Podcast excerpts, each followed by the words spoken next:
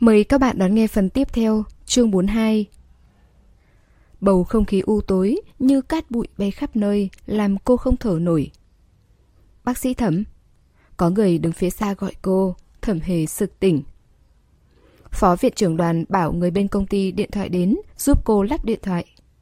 Một bác sĩ nội chú cất cao giọng. Cô phải ở lại khu cách ly khá lâu. Anh ấy nói có điện thoại dễ dàng trao đổi công việc hơn.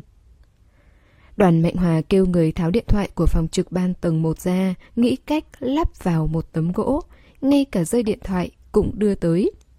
Bác sĩ nội chú dùng cách mọi người vẫn hay đưa cơm, buộc dây thừng vào tấm gỗ đã lắp liền với điện thoại, kéo vào trong.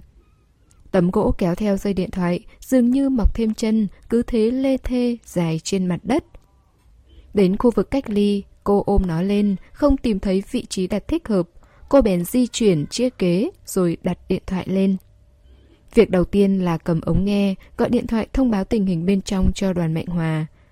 Trong phòng làm việc của anh ta đang tập trung một số bác sĩ chuyên gia trong mấy bệnh viện Tây Y ở Thượng Hải. Sau khi nghe thấy tin tức dịch cúm xuất hiện đầu tiên ở đây, họ đều nhanh chóng chạy tới. Mọi người thảo luận tình hình bệnh nhân qua điện thoại, sau đó là việc dùng thuốc. Ai nấy đều dùng lời lẽ nặng nề, tranh cãi không dứt. Ngược lại, thẩm hề là bác sĩ duy nhất có mặt trực tiếp, không nói câu nào, chỉ yên tĩnh lắng nghe. Chờ họ cãi nhau xong, may mà đoàn Mạnh Hòa là người biết cách điều tiết không khí, nhanh chóng chỉ đạo phương pháp mới nhất cho thẩm hề. Cô trả lời, được, có tình hình mới, tôi sẽ gọi điện cho anh. Điện thoại được vứt ở hành lang, không ai quan tâm. 6 giờ sáng, người phụ nữ trung niên tử vong, cô y tá nhỏ cũng xuất hiện triệu chứng cảm cúm của dịch bệnh. Vì bệnh nhân liên tiếp tử vong và đồng nghiệp bị lây bệnh, cô và y tá trưởng càng ít trao đổi hơn. Giữ bình tĩnh và kiềm chế là thỏa thuận ngầm của họ. Bây giờ, thẩm hề nhờ đoàn Mạnh Hòa giúp đỡ, để ý y tá trưởng gọi điện cho người nhà. Thẩm hề đứng trên hành lang, đối mặt với bức tường, muôn vàn suy nghĩ của cô lúc này đều ngủ yên. Giao phẫu thuật với lưỡi hái tử thần là cuộc chiến tranh giữa kẻ yếu và người mạnh.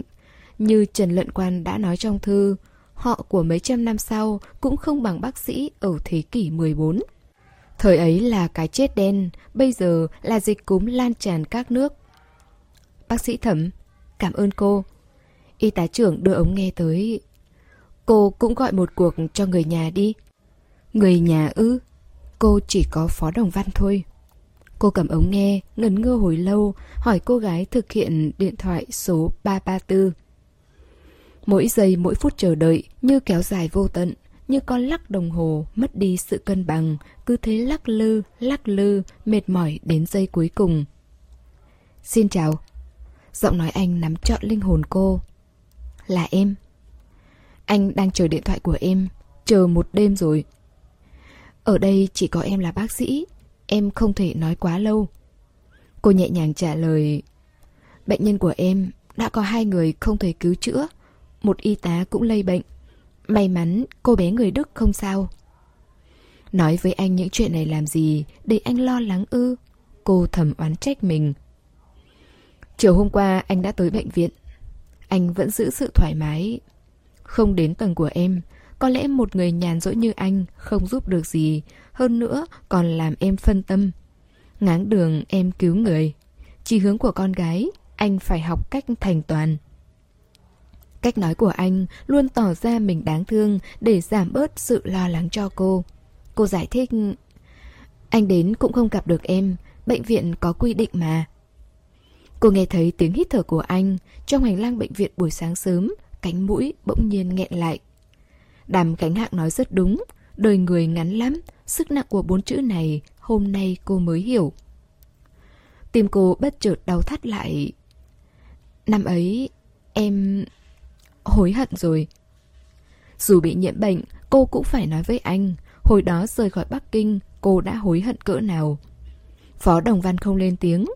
Tiếng áo sơ mi va quệt, Sột soạt trong ống nghe, Như tiếng gió thổi qua tán lá cây ngô đồng. Tại sao không nói gì? Chắc không phải tim khó chịu đây chứ. Cô nghĩ lung tung. Anh ba Anh ngập ngừng Dường như đang tìm từ ngữ Rồi tiếp tục nói. Tình cảm của anh với em Trước đây chưa từng có người khác. Nếu em muốn nghe, khi nào về, anh sẽ từ từ nói hết. Lặng thinh một lúc lâu, anh lại nói. Em là bác sĩ cứu người trên tuyến trước Anh là kẻ an nhàn ngồi trong nhà. Có lẽ chỉ có thể ủng hộ em bằng cách không nói những câu tang thương Không sao Anh không ảnh hưởng đến em đâu Sự tồn tại của anh với em đã là sự ủng hộ rồi Uyển ương Anh gọi cái tên đến cô cũng cảm thấy xa lạ Anh nói tiếp Anh yêu em Nói xong, trầm mặc giây lát rồi lại nói thêm lần nữa. Anh yêu em. Khẩu trang che kín nửa dưới khuôn mặt thầm hề, lớp vải khẽ run lên, hơi thở hỗn loạn. Uyển ương, Uyển tại Thủy Trung ương, một ngụ ý rất đẹp, nhưng cũng là một cái tên một thân một mình, xung quanh chỉ có nước, không ai nương tựa, một đời trôi nổi. Trong ánh đèn trắng mờ, đôi mắt cô lấp lánh ánh nước. Anh nói yêu cô, cô biết trả lời thế nào. Bác sĩ thẩm Y tá trưởng phá vỡ bầu không khí yên tĩnh Thẩm hề hoảng hốt đáp Liên lạc sau, Rồi đáp ống nghe xuống, Quay trở về chiến trường của mình. Ánh nắng buổi trưa chiếu vào căn phòng, Còn cô đang nghĩ Sau khi thổ lộ mà điện thoại bị cúp đột ngột, Tâm trạng anh sẽ thế nào nhỉ? Buổi chiều có chuyển biến, Sau khi hai bệnh nhân liên tiếp tử vong, Nhóm bác sĩ đã có biện pháp tốt hơn. Cô y tá nhỏ may mắn trở thành ca bệnh phục hồi đầu tiên với dịch cúm này, khi đó thẩm hề còn cho rằng Trung Quốc sẽ không nghiêm trọng như châu Âu. Nhưng sự thật chứng minh, sự truyền nhiễm của dịch bệnh đã lan trong phạm vi toàn thế giới. Sau này, Trung Quốc và Nga cũng không tránh khỏi. Nhưng thời đại chiến loạn quân phiệt không thể lưu giữ nhiều tài liệu bằng chữ và bằng hình. Ngày thứ ba sau khi cô y tá nhỏ hồi phục, thẩm hề rời khỏi tầng cách ly. Đã 10 ngày trôi qua kể từ ngày nhận bệnh nhân. Vì thẩm hề là bác sĩ điều trị chính nên cô bé người Đức lại không rời cô nửa bước. Thẩm hề và cô bé không có tiếng nói chung. May thay, Đàm Khánh Hạng thông thạo ngôn ngữ của các nước phương Tây. Mấy lần gọi điện thoại trao đổi với cô ấy, tự mình đảm nhiệm chức vụ an ủi bé con vừa mất cha mẹ. Nói là thiếu nữ, nhưng thật ra cô bé còn cao hơn cả thẩm hề. Thậm chí còn cao hơn Đàm Khánh Hạng, người chưa gặp mặt bao giờ. Thẩm hề nhờ y tá giúp mình chuẩn bị một bộ váy sạch sẽ là trang phục kiểu cũ, đồng phục học sinh kiểu Trung Quốc. Cô hẹn với Phó Đồng Văn 4 giờ ở tầng 1, khu vực chờ khám của bệnh viện. 3 giờ 55 phút, cô không chờ nổi, bèn đưa cô bé xuống tầng trước. Ai ngờ, trong cổng bệnh viện đã có người còn gấp gáp hơn. Xe của anh đậu ở bên ngoài, xã hội đen đi theo bảo vệ, được dặn dò cũng chờ bên ngoài. Còn anh, một mình đứng bên cánh cửa gỗ lắp kính rộng lớn, hai tay chắp sau lưng, đan vào nhau. Nét mặt chờ đợi không sốt ruột, không nóng nảy, nhưng cũng cực kỳ buồn chán. Ngắm anh lâu, chỉ thấy bình thường, nhưng khi anh một mình đứng trong đám đông sẽ lập tức nhận ra sự khác biệt. Anh cao lớn, đứng trước cổng lớn bệnh viện sơn màu trắng giản dị đều có thể khiến hoa thơm cỏ lạ phải kém sắc. Từ lúc cô xuất hiện, anh đã nhìn thấy cô, nét mặt buồn tẻ biến mất. Suốt cả quãng đường cô đi, anh đều dõi mắt nhìn. Mấy giờ anh đến đây thế? Cô như nữ sinh bị người ta chặn trước cổng trường học, trong ánh mắt tò mò của mấy y tá và bác sĩ đại sảnh, cô trột dạ hỏi. Không chắc nữa, khoảng 2 giờ. Anh bước tới gần. 2 giờ? Đứng lâu như vậy... Đến sớm vậy cũng không nói cho em biết cho mũi thẩm hề chạm phải áo vest của anh, cô mới đoán được anh định làm gì, nhưng không cho cô cơ hội suy nghĩ, anh đặt nụ hôn lên cánh môi cô. Nơi này là Trung Quốc, không phải là New York. Dù ở New York, hai người yêu nhau muốn hôn cũng không thể làm ở bất cứ đâu, bất cứ khi nào, bất cứ trường hợp gì. Hơn nữa đây còn là bệnh viện, người tới người lui rất nhiều. Huống chi lại là một nụ hôn sâu táo tợn, Nụ hôn của anh hoàn toàn làm cô mất thăng bằng, linh hồn trong cơ thể xáo trộn bồng bềnh, tựa như đã bị anh hút mất. Hôn xong, anh còn cười. Những chuyện hẹn hò này, đến trước chờ đợi mới thể hiện thành ý. Anh hôn tiếp một cái lên môi cô như chuồn chuồn đạp nước, rồi thơm nhẹ lên chán, quay trở về với vẻ lông bông. Anh đưa em đi ăn bít tết kiều, món em thích nhất. Phó Đồng Văn sắp xếp dùng cơm Tây vì muốn an ủi cô bé vừa mất cha mẹ. Nhưng do ngôn ngữ bất đồng, bầu không khí không thoải mái cho lắm. Chưa đến 6 giờ, ba người đã về đến căn nhà ở phố Lễ Hòa. Đàm Khánh Hạng và Vạn An tắt hết đèn của cả ba tầng, chỉ bật điện phòng bếp. Khó có dịp không phải ăn cơm cùng Phó Đồng Văn, nên hai người đến Hồng Khẩu, dạo chợ, mua thức ăn về tự nấu. Hàng ngày có rất nhiều người bán thịt, nông dân và ngư dân đến đó bán rau củ quả, thịt cá, mình tự trồng tự nuôi, tươi ngon hơn nhiều so với nơi khác. Vì vậy, lần đầu tiên thiếu nữ Virtue gặp Đàm Khánh Hạng, anh ta đang mặc tạp dề, tay cầm một con dao đen xì, một tay phanh bụng con cá hoa vàng. Mấy ngày qua trong khu cách ly, hai người đã gọi điện thoại cho nhau mấy lần. Cô biết anh là tiến sĩ y học du học nước ngoài, thông thạo nhiều thứ tiếng, độ tuổi trên dưới 30, đương vào độ quyến rũ nhất của đàn ông. Còn hiện giờ, vượt trừ thẹn thùng, đưa tay so chiều cao của hai bên. Trong đôi mắt màu xanh hiện lên niềm vui hiếm thấy sau khi cha mẹ qua đời. Cô bé này... Đàm cánh hạng dầu dĩ, tiếp tục vật lộn với con cá. Phòng bếp quá chật trội, chứa được Virtue nhưng không chứa được Vạn An. Chen chúc cũng không làm được gì. Vạn An rất thức thời, nhường chỗ cho hai người nói chuyện. Cô Thẩm. Vạn An đứng ở cửa phòng bếp, nhiệt tình chào hỏi Thẩm Hề. Cô muốn uống gì không? Cà phê, trà hay là gì khác? Phó Đồng Văn giúp cô cởi áo khoác ngoài, đưa cho Vạn An. Pha một ấm trà đi. Dùng loại tốt nhất ạ? À? Chắc chắn phải dùng loại tốt nhất rồi. Vạn An niềm nở, tự hỏi, tự trả lời. Phó Đồng Văn bỏ mũ xuống, đội lên đầu Vạn An. Hôm nay nói lắm thế. Đương nhiên mà. Thẩm hề bỗng bị anh giáp tay lên tầng trong ánh nhìn chăm chú của mọi người. Cầu thang nhà này khá hẹp, hai người không thể sóng vai đi cùng nhau. Anh đi trước, cô đi sau, cách nhau nửa bước. Đèn ở tầng 1 được gắn trên bức tường trắng bên ngoài phòng bếp. Bóng người hắt lên tường, vô tình bị phóng lớn vô số lần. Thẩm hề nhớ lại khi mình sống ở đây, không dám kết bạn, ngay cả hàng xóm cũng rất ít khi chào hỏi. Căn nhà ba tầng, cộng thêm sân thượng nhỏ trên cùng là thế giới sinh hoạt hàng ngày của cô. Khi ấy Phó Đồng Văn nói rằng sẽ tới Thượng Hải đón cô.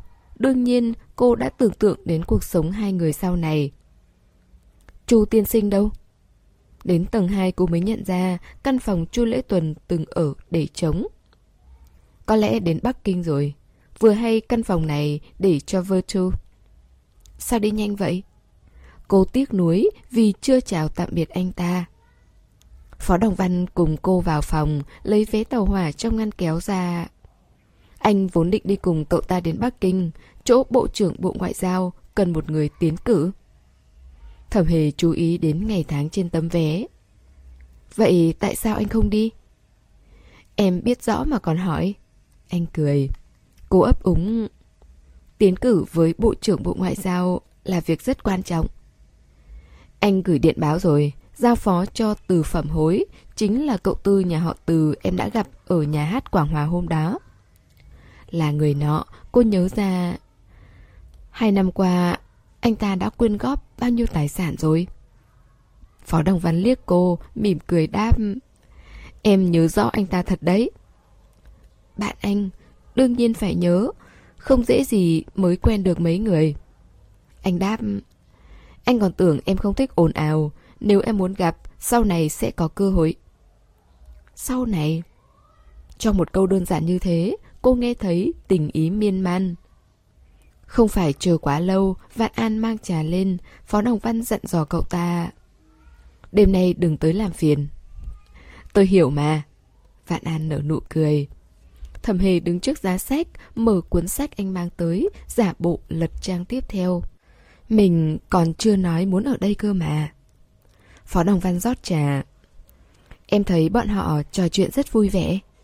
Thẩm hề nghĩ đến cô bé ở dưới, nói tiếp... Đàm Khánh Hạng đúng là mẫu người mà các cô gái thích. Nhưng tiếc thay cho cô Tô. Tô Khánh đã làm vợ bé của anh trai. Tốt nhất em đừng nhắc tên cô ấy trước mặt cậu ta. Chẳng trách. Cô bừng tỉnh. Bạn bè của cô không nhiều, cô và Đàm Khánh Hạng là bạn bè thân thiết. mối quan hệ cũng cần gũi hơn người khác vì cùng chung mục đích bảo vệ bí mật của Phó Đồng Văn. Lúc đầu, Đàm Khánh Hạng trong căn nhà ở New York, anh ta bị đám cậu ấm trêu đùa. Thẩm hề nhận ra trong mắt đám cậu ấm ấy, anh ta là bạn bè, là bạn học.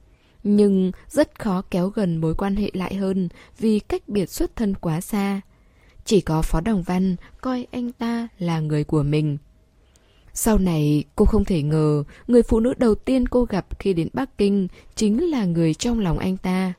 Cô gái nổi danh nhất nhì ngõ Chi Yên, rốt cuộc vẫn yêu cậu ấm thế gia vọng tộc ư.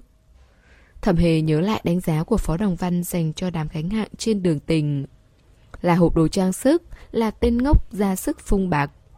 Rồi lại nghĩ tới, người đàn ông một tay cầm con dao đen xì, mổ bụng con cá hoa vàng dưới tầng. Cô thổn thức thay cho tình yêu của người bạn tốt. Hôm trước anh ấy nói đang bị mẹ ép kết hôn, nhờ em giới thiệu cho một cô y tá thích hợp. Em còn bảo anh ấy thử lại với cô Tô. Nếu biết như thế, em đã không nói rồi. Lời của Khánh Hạng em cũng tin à? Tại sao không tin chứ? Anh đặt tách trà xuống, đến bên giá sách, tựa người vào, rút quyển sách trong tay cô ra. Cha cậu ta làm nghề may, mẹ đã mất từ sớm. Anh ấy lừa em sao? Thẩm hề kinh ngạc. Quyển sách gõ vào đầu cô. Trời đất này, có ai chưa từng đi lừa, có ai chưa từng bị lừa chứ? Em... em chưa từng đi lừa mà. Phó Đồng Văn cố ý ho một tiếng. Em đang nói nghiêm túc với anh đấy. Phó Đồng Văn nhìn từng đường nét và khuôn mặt thẩm hề.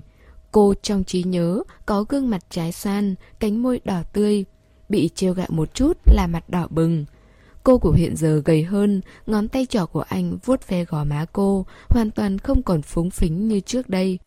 Anh nhét quyển sách về chỗ cũ, kề gương mặt tới gần, mập mờ cọ vào khuôn mặt cô. Năm ấy trong thì hoa quán ngõ Chi Yên, em nói tới khám bệnh cho Tô Khánh, là thật sao? Anh hạ thấp giọng, gần như không nghe thấy. Ương ương nghĩ kỹ lại xem. Bên ngoài phòng, tiếng xe điện len keng đi qua. Cô chột dạ, lúng ta lúng túng. Chuyện... chuyện bất đắc dĩ mà thôi. Hay cho cái cớ, chuyện bất đắc dĩ. Ý tứ của anh rất sâu xa. Cô nhớ lại... Tại anh đấy. Anh sốt cao đến mức đó rồi mà vẫn còn dạ bộ không bệnh. Nếu anh Đàm không nghĩ cách ấy, em còn tưởng anh không muốn gặp em lần cuối. Nếu như thật sự phải gặp nhau lần cuối, đương nhiên anh muốn để lại cho em hình ảnh đẹp nhất. Anh giải thích, dẫu sao cũng không muốn thấy anh ba khóc trước mặt em, đúng không? Ai cần anh khóc, em hy vọng sau này anh bị bệnh hay gặp chuyện gì khó khăn, đều sẽ nói với em. Phó Đồng Văn cười, gặp ai cũng kêu khổ, anh là đứa trẻ lên ba sao?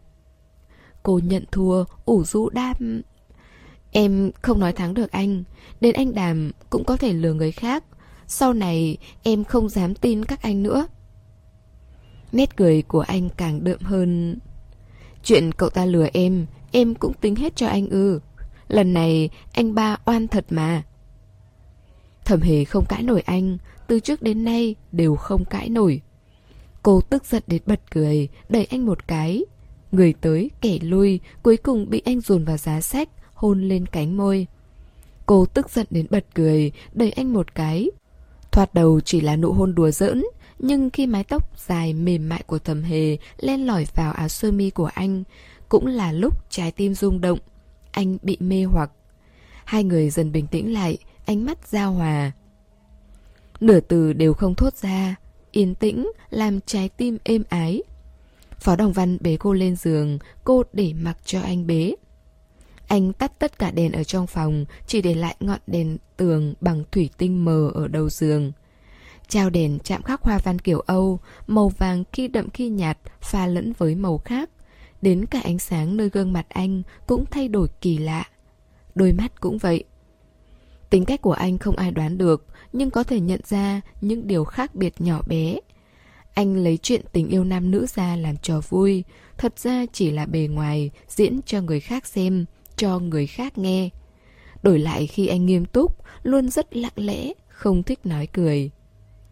Trong căn nhà phó gia ở Bắc Kinh, bước qua cửa thủy hoa, qua gian phòng khách là đến sân lớn nhà trên.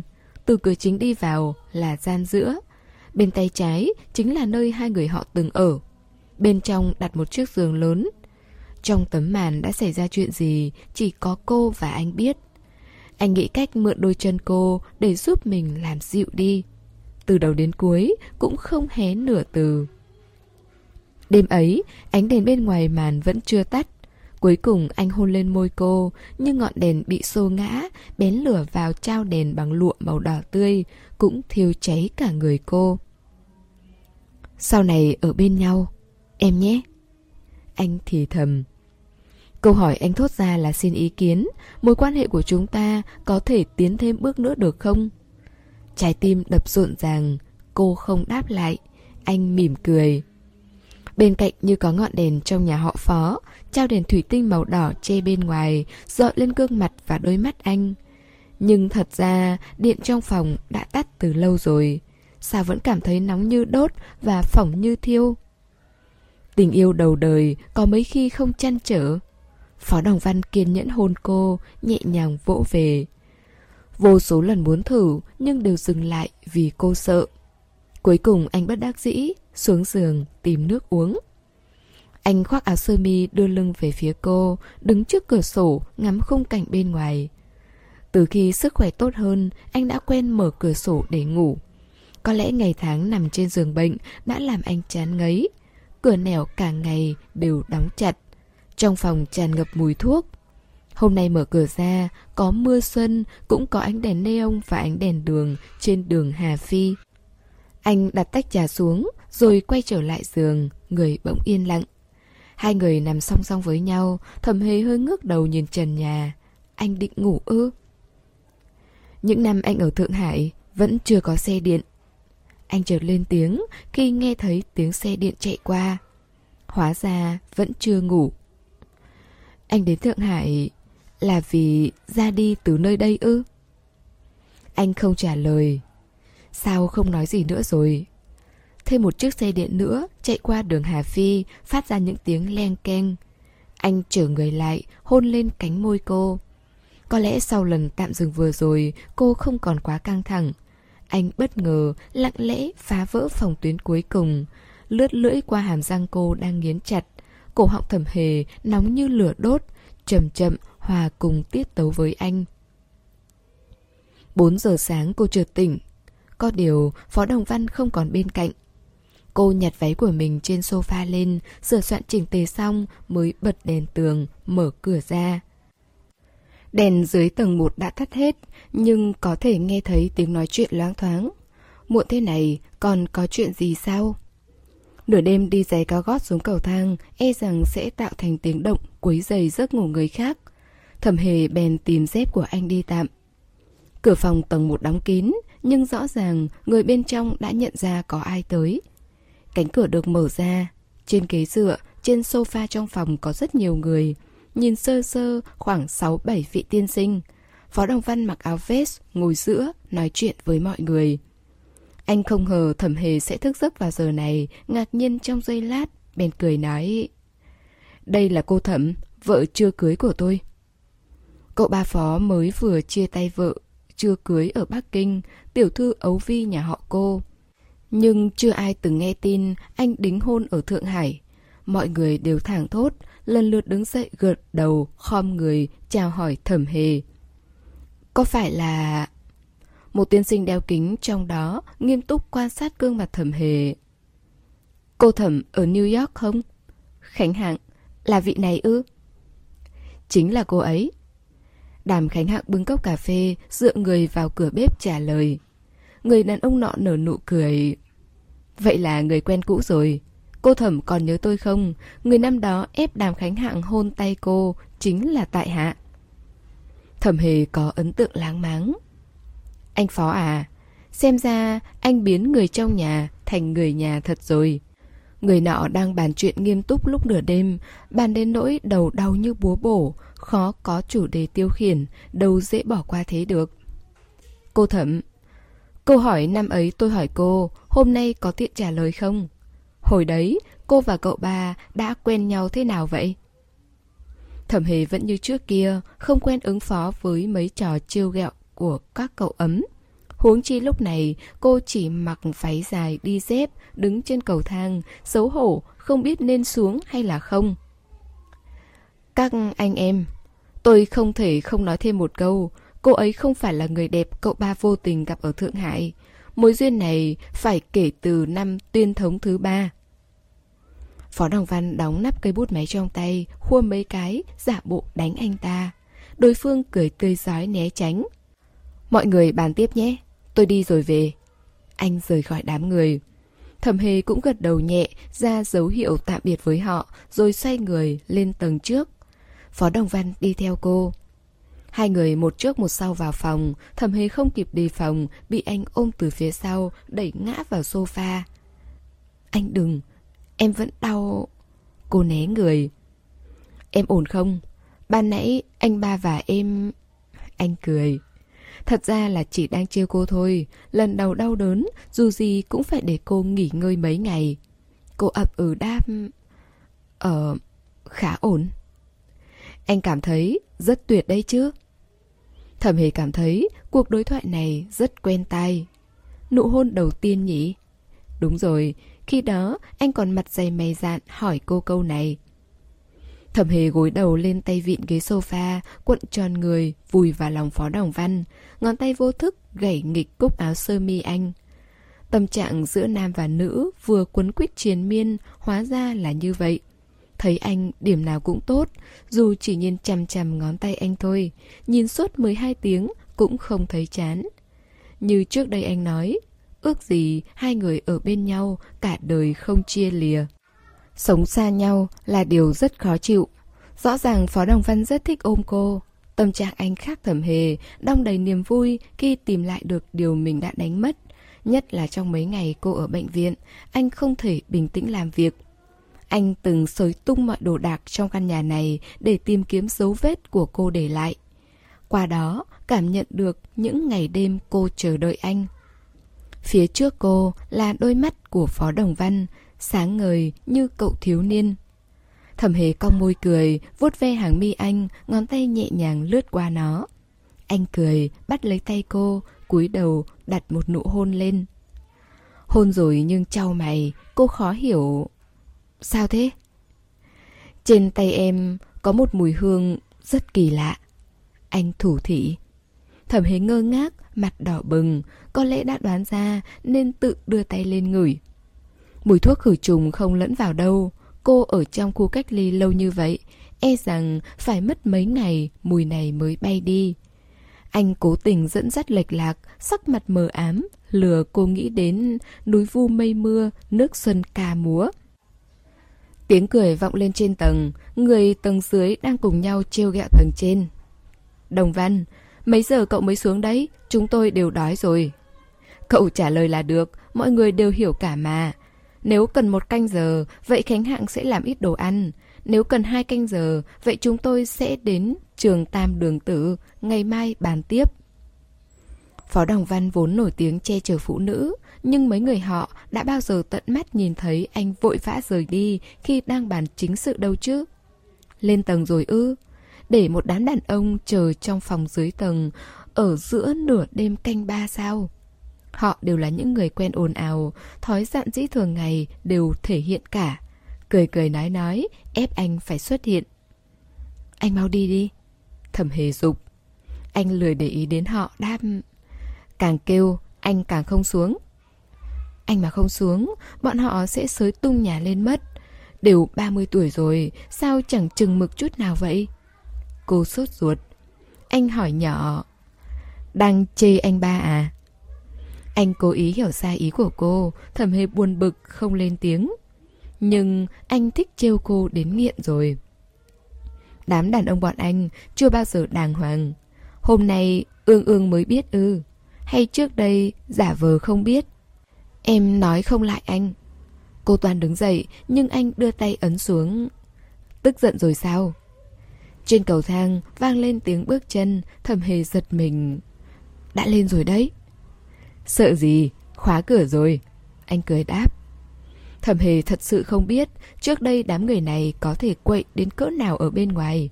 Cô thấp thá thấp thỏm, nghe thấy tiếng bước chân cao thấp, chỉ sợ ngay sau đó là tiếng gõ cửa. Mấy người các cậu đói thì phải nói với tôi chứ, tìm Phó Đồng Văn có tác dụng gì sao? Bóc tỏi thế nào cậu ba phó còn không biết. Là đàm Khánh Hạng đang nói, chỉ có anh đàm tốt thôi. Thẩm hề thở phào một hơi. Ai ngờ câu tiếp theo lại là... Đồng Văn, tôi sẽ cố gắng giữ chân họ. Một giờ, nhiều nhất là một giờ, giờ phương Tây, không phải là một canh giờ. Cậu tính thế nào thì tính.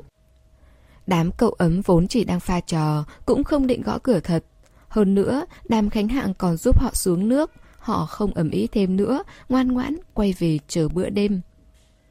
10 giờ đêm, tất cả bọn họ được Phó Đồng Văn điện thoại gọi tới thường ngày đi uống rượu. Đến giờ này sẽ có bữa đêm chờ sẵn. Vậy nên khi kêu đói là đói thật. Phòng bếp và tầng một huyên náo nhưng không liên quan gì đến anh và cô. Anh xoay nút, mở máy thu thanh trên chiếc tủ thấp. Âm thanh rè rè, anh điều chỉnh đến khi có tiếng, cất lên khúc kịch hàng đêm không dứt. Ia ia, nghe không rõ từ. Con người có lúc thật kỳ quặc, càng nghe không rõ, lại càng bị thu hút. Thẩm hề bị cuốn theo, cố gắng tìm giai điệu, đoán ca từ. Mở nhạc không phải để em nghe. Anh chiêu chọc cô. Nói xong, anh còn nghe vô cùng chăm chú. Suy nghĩ của thẩm hề lướt nhanh. Anh ba. Sao thế? Anh và cô chen chúc trong chiếc ghế sofa, cơ thể hai người quấn quýt, chân kề chân. Anh bắt đầu thích nghe kịch từ lúc nào vậy? Những gì cô biết về anh của ngày trước rất ít. Đêm khuya lạnh lẽo, trong lòng bỗng dâng lên nỗi phiền muộn. Khi thiếp sinh ra, chàng đã già. Anh nhớ lại đam... Không rõ nữa, hồi nhỏ rất ghét. Tại sao lại ghét? Anh trả lời... Hồi nhỏ, nghe cùng người lớn trong nhà, nghe cùng khách quý tới chơi, lại còn được vào cung nghe vài lần. Lúc nào cũng phải ngồi ngay ngắn. Đương nhiên rất ghét. Lúc ấy đừng nói trẻ con, đến người lớn cũng không chịu nổi. Quan viên triều đình, phần lớn là những con nghiện thuốc phiện, không dám nhúc nhích trước mặt Từ Hy, đành phải thưởng mấy chục nghìn lượng bạc cho thái giám, để họ lén đưa thuốc tới cứu mình. Thẩm hề suy nghĩ, cảm thấy thú vị, không biết cái dáng vẻ ngồi nghiêm túc xem kịch của anh hồi bé như thế nào. Phó Đồng Văn kê hai tay ra sau gáy, cảm thán... Khi ở Kinh Thành, không có nhiều cơ hội đưa em đi thăm thú ngõ bát đại. Chỗ đó có gì hay ho sao? Anh chiếm hết diện tích nên thẩm hề không có chỗ nằm, đành phải nằm trên người anh. Nhưng sợ làm đau cậu ấm quen được chiều chuộng, lại còn là con ma ốm quanh năm suốt tháng. Bởi vậy mỗi lần cử động đều rất nhẹ nhàng. Anh đáp... Đến gánh hát nghe kịch, Bắc Kinh có một câu nói xưa, người không bao giờ rời được giường, hổ không bao giờ rời được núi. Phó Đồng Văn ngừng lại, một tay ôm eo cô, tiếng cười trầm thấp. Nằm cũng không nghiêm chỉnh, cựa quậy lung tung làm gì. Em sợ làm đau anh. Một cô gái thì nặng bao nhiêu? Coi anh ba là búp bê làm từ đất sét hả? Ừ, mỗi lần nghĩ tới anh, chuyện em nhớ được toàn là lúc anh đổ bệnh, còn không bằng búp bê đất sét nữa. Hai ngón tay của anh nới lỏng cổ áo sơ mi. Một năm qua tốt hơn nhiều rồi. Từ đầu năm đến giờ, bệnh không nhiều. Bây giờ mới là mùa xuân, anh đổ bệnh mấy lần rồi. Từ năm ngoái đến giờ, ngay cả cảm lạnh em còn không bị. Anh bùi ngồi đáp. Vậy anh ba không khỏe bằng em, em vẫn còn trẻ. Anh cũng đâu có già. Cô phản bác. Phó Đồng Văn lại cười. Vở kịch trong đài thu thanh là Tứ lang thăm mẹ, đang đến đoạn... Còn như chim nhạn bị bắn bay tan tác lìa đàn.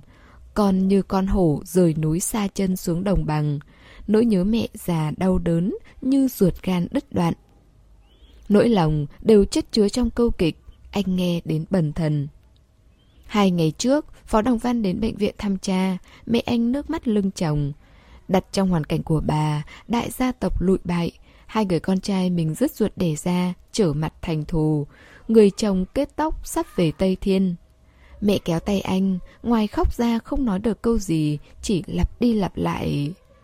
Đồng Văn à, Nhà họ phó hiện giờ chỉ mình anh còn quyền thế, anh cũng đã thu xếp ổn thỏa cho các anh chị em khác do các bà bé sinh ra. Chỉ có điều vẫn truy sát anh cả, không hề nể tình. Đồng Văn à, mẹ muốn gặp anh cả con. Lời của mẹ già đâm vào tim anh. Phó Đồng Văn cảm thấy bức bối, nới lỏng cổ áo. Anh nhận ra thẩm hề đang nhìn mình. Anh hỏi, sao thế? Cô đáp, vừa rồi anh chưa nói hết. Là câu đó à?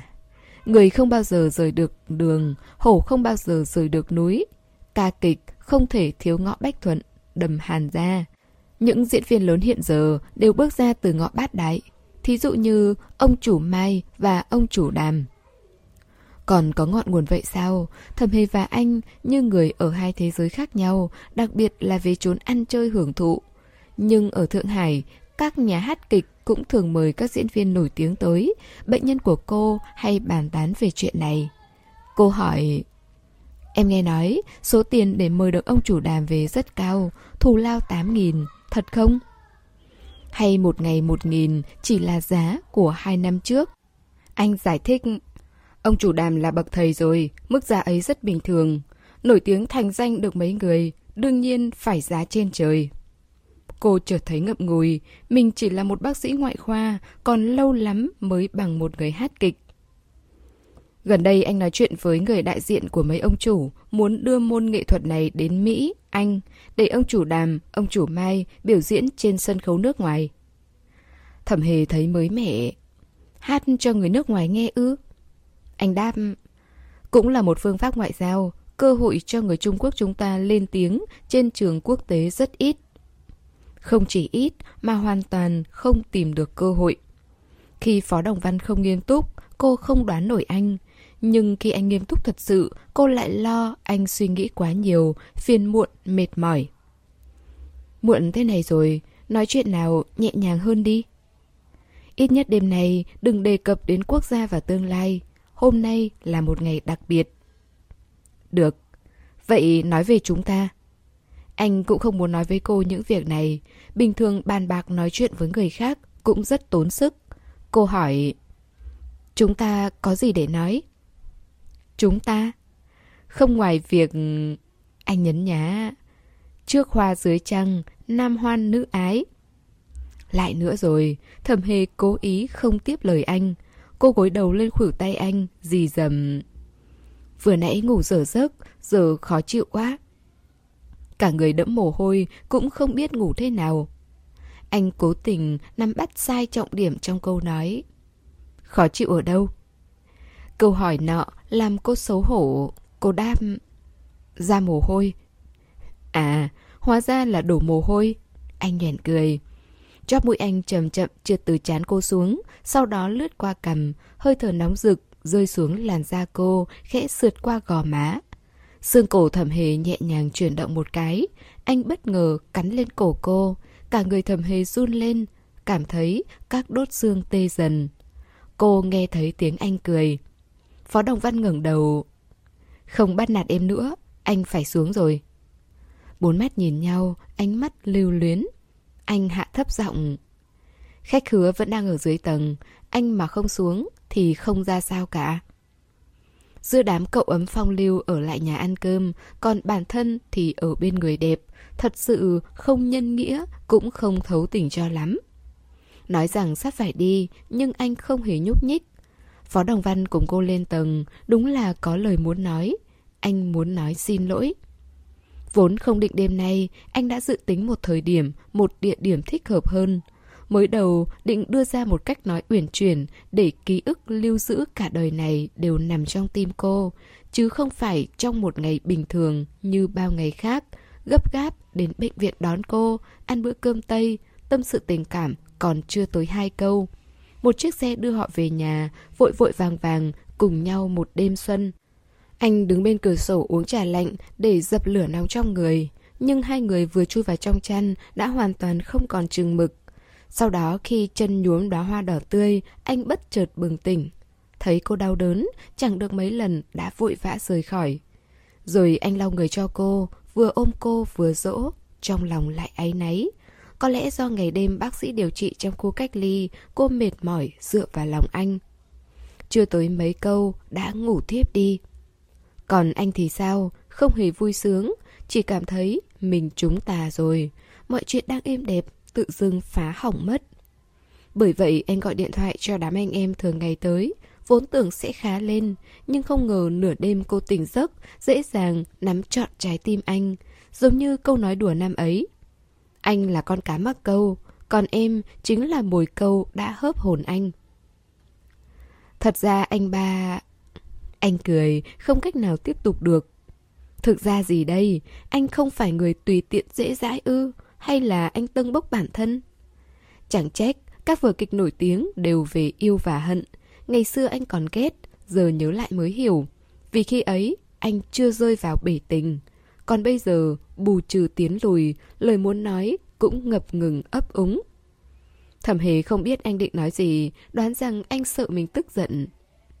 Anh xuống nhà đi, em không so đo đâu. Phó Đồng Văn cong ngón tay, gõ vào chán cô. Đi đây. Thẩm hề gối đầu lên cánh tay, đưa mắt theo bóng lưng anh, nghe thấy tiếng bước chân xa dần. Chẳng mấy chốc, có người nhẹ nhàng chạy lên, Vạn An gọi... Cô Thẩm, cậu ba gọi tôi chuẩn bị nước nóng cho cô, cô chờ 10 phút nữa nhé. Cô đáp lại, đầu gối lên tay, vẫn nằm trên sofa. Cô thấy góc váy của mình dính vôi tường màu trắng, có lẽ lúc xuống tầng không để ý quẹt phải. Cô cong tay, búng vôi ra. Chiếc váy màu đen bằng dạ, không gạt sạch hết vôi được, chỉ giết thời gian mà thôi. Cô đổi tư thế khác, vặn to âm lượng máy thu thanh lên. Tiếng kịch quanh quẩn, quấn lấy tim cô. Khóe miệng thẩm hề nhếch lên, chìm trong một khúc mẹ con đau thương từ biệt nhau, vợ chồng sầu bi như đứt từng khúc ruột. Cô dần nhớ lại cảnh uyên ương mấy tiếng trước, tự trách mình trên giường quá kích động để anh vội vã như thế. Gò má nóng bừng, cô bật dậy khỏi sofa, vỗ má mấy cái. May mà chuẩn bị từ trước, tìm một chiếc sơ mi sạch của anh rồi phủ lên. Nếu không ngày mai, Vạn An thu dọn giường chiếu nhìn thấy, đó mới là chuyện xấu hổ nhất. Cô thẩm, nước được rồi ạ. Vạn An gọi cô. Ừ, tôi ra đây. Thẩm hề rời khỏi phòng. Dưới tầng đang ồn ào, từ trên tầng nhìn xuống, cô chỉ thấy góc mặt Phó Đồng Văn dưới ánh đèn. Vừa hay, anh quay đầu lại mỉm cười với cô. Thẩm hề chỉ vào phòng vệ sinh, ra hiệu mình đi tắm rửa, sau đó biến mất.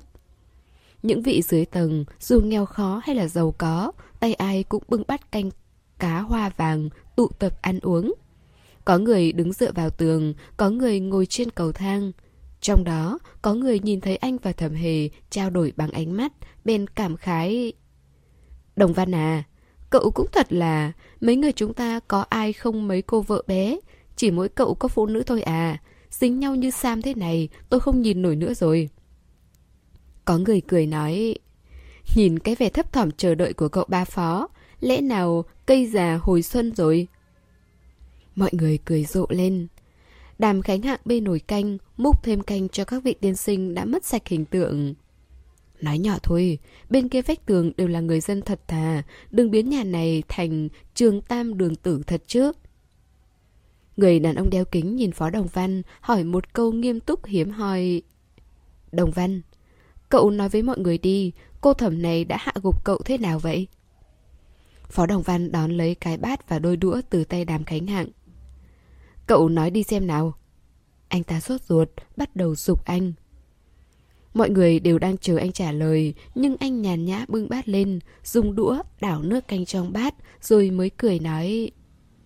Quốc gia đại loạn biết trung thần, người trong đáy cốc gặp chân tình. Với tôi, cô thẩm chính là tấm chân tình ấy. Sáng sớm hôm đó, người đầu tiên cô nhìn thấy khi mở mắt là Phó Đồng Văn. Anh cố ý chọn hướng quay về phía cô, ngồi trên ghế da, hai chân bắt chéo, dùng tay không bóc vỏ hạt thông rang muối. Hình như hạt thông đã được người làm dùng kìm tách sẵn nên rất dễ bóc.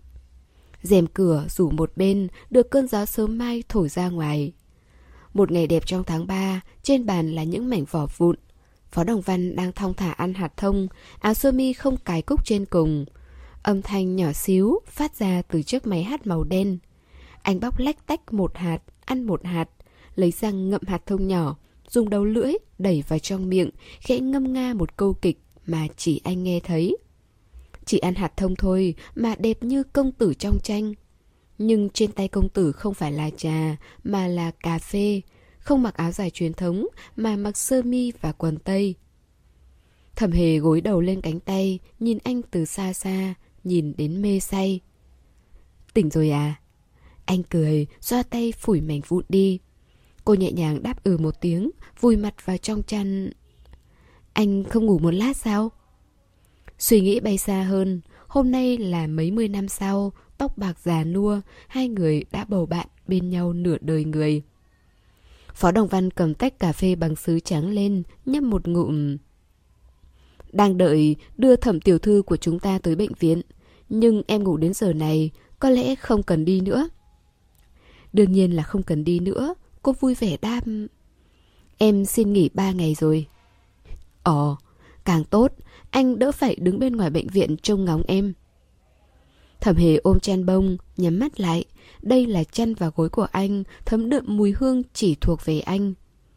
Trong mơ màng vang lên tiếng bước chân, đệm giường lún xuống. Anh hỏi nhỏ. Em muốn về nhà thu dọn quần áo hay là mua quần áo mới luôn? Thu dọn quần áo ư? Cô mở choàng mắt. Tạm thời anh ba và em không thể ngủ riêng được. Dù không ngủ chung, cũng phải nhìn em ngủ trên giường của anh. Hôm nay, chúng ta làm cho xong chuyện này. Em chuyển qua đây.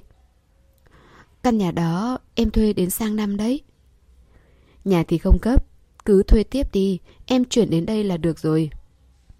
Thẩm hề lặng lẽ tính toán, không lên tiếng. Anh nói thẳng. Vậy quyết định thế nhé, anh ba đi sắp xếp xe. Cô vội vàng rửa mặt, sau đó ăn bữa trưa.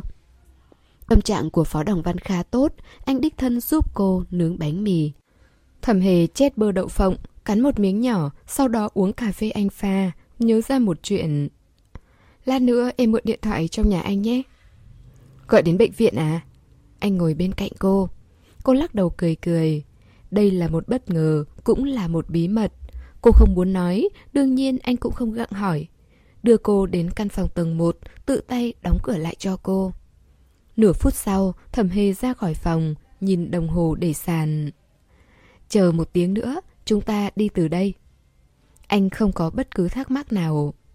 Vạn An, dặn lái xe nửa tiếng sau đến chờ ở ngoài ngõ. Thẩm hề ngăn lại. Chúng ta đi bộ thôi, hiếm có ngày trời đẹp thế này mà. Được, vậy chúng ta đi bộ. Toàn bộ yêu cầu của cô đều được đáp ứng, giống như bù đắp trước đây anh đã không theo đuổi cô nghiêm túc. Một tiếng sau, Vạn An cầm áo khoác ngoài của thẩm hề ra, Phó Đồng Văn sờ chất liệu trên áo. Trời hơi nóng, không cần phải mặc, anh giúp em cầm. Lan về nhà, lấy thêm mấy bộ quần áo mỏng hơn. Thẩm hề chưa trả lời, Vạn An đã tiếp lời.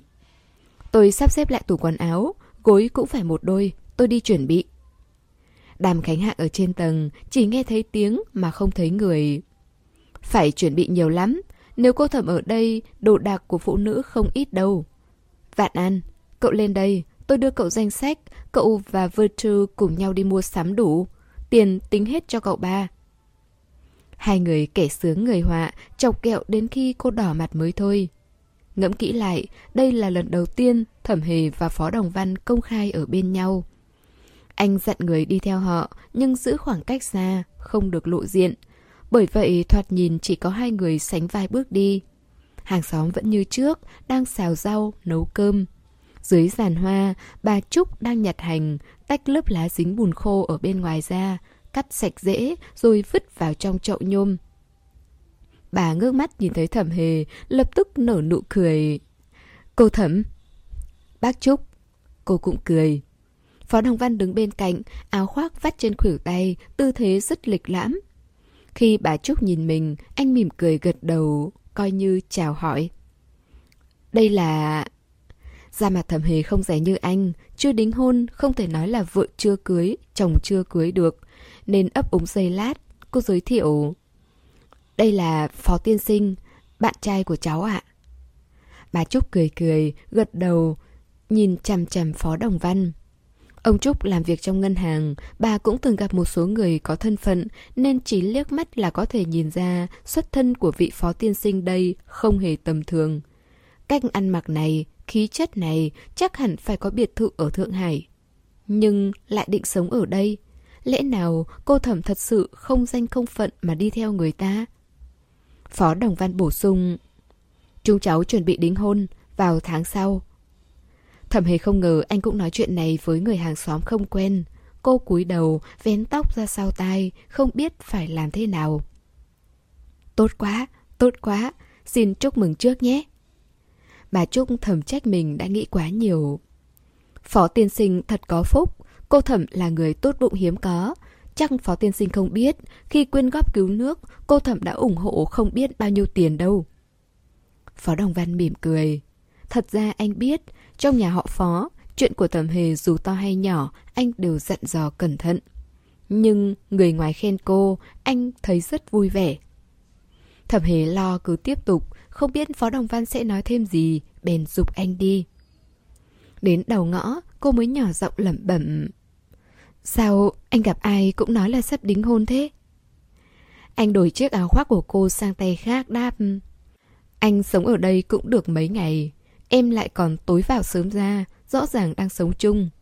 Nơi này không giống New York. Con gái nhà đàng hoàng muốn hẹn hò với con trai phải có người trong nhà đi theo, chứ đừng nói là... xảy ra quan hệ.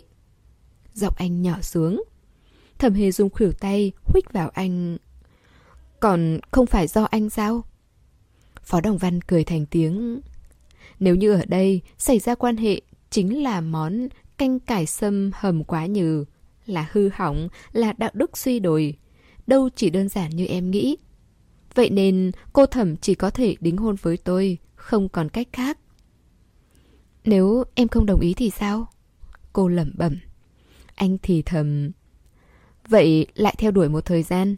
Nếu anh ba mới chỉ 30 tuổi, theo đuổi em mấy năm cũng được. Nhưng bây giờ không chờ nổi nữa rồi. Ương ương của chúng ta xinh đẹp, trẻ trung, hết cậu chủ đoàn thì lại đến cậu chủ đỗ, cậu chủ vương. Anh ba không chịu nổi đâu. Nói xong anh còn cười bổ sung. Tim anh ba không tốt, không ghen tuông được. Thẩm hề biết rõ anh giỏi ăn nói, nhưng vẫn thấy buồn cười. Mấy giờ rồi? Phó Đồng Văn lấy đồng hồ quả quýt trong ngực áo ra, vẫn là chiếc năm xưa. Anh là người cực kỳ hoài cổ. Hai giờ. Sắp muộn rồi. Vừa hay có chiếc xe điện chạy ngang qua, thầm hề sợ không kịp, bèn kéo anh lên xe điện. Ngồi xe điện nhé. Giờ này trên xe điện không còn nhiều người, họ cũng không phải ngồi lâu. Vì vậy thẩm hề tìm một ghế đơn. Vừa định ngồi xuống, Phó Đồng Văn đã ngăn lại, kéo cô về hàng ghế bên cửa sổ. 15 phút nữa tới rồi. Anh chợt cười. Chúng ta là một đôi, phải ngồi cùng nhau mới đúng chứ. Nếu không, yêu đương đâu còn ý nghĩa gì. Tâm trạng của anh rất tốt, anh vắt chiếc áo khoác của cô lên tay vịn trước mặt, rồi mở rộng vòng tay, choàng lấy tay cô. Anh đang nhìn những cửa hàng san sát bên đường, trong mắt phản chiếu chốn đô thị xa hoa của tô giới Pháp. Thành phố phồn thịnh đến nhường ấy, quê hương xinh đẹp xiết bao, nhưng lại gắn liền với hai chữ tô giới. Nghĩ tới đây, cảnh sắc cũng ảm đạm đi. Ngồi trên xe điện, Phó Đồng Văn nhận ra hướng đi của chiếc xe hơi kỳ lạ. Xuống xe, hai người đứng trước một nhà hàng Tây có mặt tiền khá lớn. Anh thắc mắc nhưng không hỏi ra miệng. Anh có thể bảo họ không vào đây được không? Cô nhẹ nhàng hỏi. Phó Đồng Văn ra dấu tay với bảy người phía sau, tỏ ý muốn họ chờ ngoài cửa. Hai người bước vào cửa xoay bằng gỗ, tấm kính mờ ngăn cách ánh nắng, cũng ngăn cách thế giới ồn ào bên ngoài. Xoay vào bên trong là một khung cảnh náo nhiệt khác. Thẩm hề đã đặt chỗ trước, không có phòng riêng, đành phải ngồi bên cạnh cửa sổ. Hai hàng ghế bọc ra dài hẹp, ở giữa có một chiếc bàn dài, thoạt nhìn đủ chỗ cho ít nhất 8 người. Họ vừa được đưa tới chỗ mình, anh còn chưa kịp đặt áo khoác xuống, chợt nghe phía sau có giọng nói hơi run rẩy đang gọi mình. Cậu ba. Là giọng của phụ nữ, không quá quen tai. Phó Đồng Văn ngoảnh đầu lại, cách anh nửa bước là thẩm hề, phía sau nữa là bốn người. Hai nam hai nữ, Anh hơi suy tư, nhớ ra khuôn mặt đó. Anh cười. Đậu Uyển Phong. Tôi không gọi nhầm tên chứ? Không, không ạ. À. Uyển Phong mắt ngấn nước, cổ họng nghẹn lại, lúng túng, vừa muốn chào hỏi anh theo kiểu cũ, vừa muốn bắt tay anh. Nhưng cuối cùng, hai tay cô vẫn đan chặt vào nhau. Chọn cách khẽ cúi đầu với Phó Đồng Văn. Chưa từng nghĩ sẽ gặp lại cậu ba. Món quà này thật tuyệt. Phó Đồng Văn mỉm cười, nhìn những gương mặt còn lại. Vương Kỳ Phương, Ngụy Quân. Người đàn ông và một cô gái được gọi tên mắt đều đỏ hoe, gật nhẹ đầu. Chỉ còn một người, thật sự anh không nhận ra. Đây là chồng em. Uyển Phong khoác tay người đàn ông đó. Cùng làm việc ở Đại Công Báo. Nghe nói cậu ba đến đây nên muốn gặp một lần. Em chưa được phép đã mang anh ấy tới đây. Nếu cậu ba không muốn gặp, em lập tức bảo anh ấy về. Phó Đồng Văn chỉ vào ghế ngồi. Vậy thì không lịch sự lắm, chỉ một bữa trà chiều thôi mà. Nào, ngồi đi. Thẩm Hề ngồi bên cạnh anh, nhìn anh mỉm cười. Đây là niềm vui bất ngờ cô dành tặng cho anh. Một năm trước, cô ôm tâm lý thử xem sao, viết một lá thư cho Trần Lận Quan đang học tiến sĩ ở Mỹ, mong muốn giữ liên lạc với anh ta để bệnh viện có thể nhận được những tin tức y học tiên tiến nhất. Trần Lận Quan viết thư chế giễu cô là người theo chủ nghĩa vụ lợi. Chỉ khi cần mới nhớ đến người bạn cùng cực khổ rùi mái sách vở năm xưa. Mỉa mai thì cứ mỉa mai, nhưng ở cuối thư vẫn cảm ơn cô ngày xưa đã tạo điều kiện tốt nhất cho anh ta học hành, giúp anh ta gặt hái thành tích trong học tập, tốt nghiệp tiến sĩ trước hạn. Thư trả lời của Trần Lận Quan không chỉ khôi phục lại mối quan hệ của hai người, mà còn giúp cô biết tin tức của Uyển Phong. Rất nhiều thanh niên yêu nước từng được Phó Đồng Văn giúp đỡ đều len lỏi vào ngành nghề sau khi về nước. Uyển Phong vốn là người thích náo nhiệt, giỏi xã giao, cô ấy vẫn giữ liên lạc với những người quen cũ. Bởi vậy vừa mới đặt chỗ xong, Thẩm Hề lập tức báo cho Uyển Phong biết tin Phó Đồng Văn đang ở Thượng Hải. Uyển Phong nhanh nhẹn như sấm rền gió cuốn, thông báo cho từng người đến gặp cậu ba. Phó Đồng Văn để mọi người vào, anh ngồi bên cạnh Thẩm Hề trên chiếc ghế ở phía ngoài cùng. Vừa ngồi xuống, Uyển Phong mới phát hiện mối quan hệ giữa Phó Đồng Văn và Thẩm Hề không hề bình thường, mang theo cảm giác rất kỳ lạ. Không phải người từng trải sẽ không nhận ra được. Cô dẫm nhẹ lên giày cao gót của Thẩm Hề, hỏi nhỏ. Cậu và cậu ba rốt cuộc cũng ở bên nhau rồi sao? Rốt cuộc, cách dùng từ này thật kỳ diệu. Thẩm Hề hơi ngẩn người, cũng thì thầm. Lát nữa chúng ta nói chuyện riêng nhé. Trước đây không nói với cậu là vì có nguyên nhân. Khi chia tay Phó Đồng Văn đã dặn dò, trừ đoàn Mạnh Hòa tự đoán ra, còn những người khác, dù là ai, cô cũng chưa từng nhắc tới nửa chữ. Uyển Phong cười gật đầu. Chồng Uyển Phong gọi nhân viên phục vụ tới, nhận lấy quyển thực đơn. Chỉ có những người đi du học như các vị mới quen dùng trà chiều. Anh ta mỉm cười, đưa thực đơn cho Uyển Phong. Cô ấy nói, em gọi một phần bánh ngọt và cà phê, các anh thì sao? Mọi người đều khách sáo để Uyển Phong gọi món. Thẩm Hề và Uyển Phong trụm đầu xem thực đơn. Một lát sau có ba người đàn ông đến. Nhìn thấy Phó Đồng Văn đều vô cùng xúc động. Một mực gọi cậu ba. Khó có lúc anh gặp được nhiều gương mặt cũ như vậy.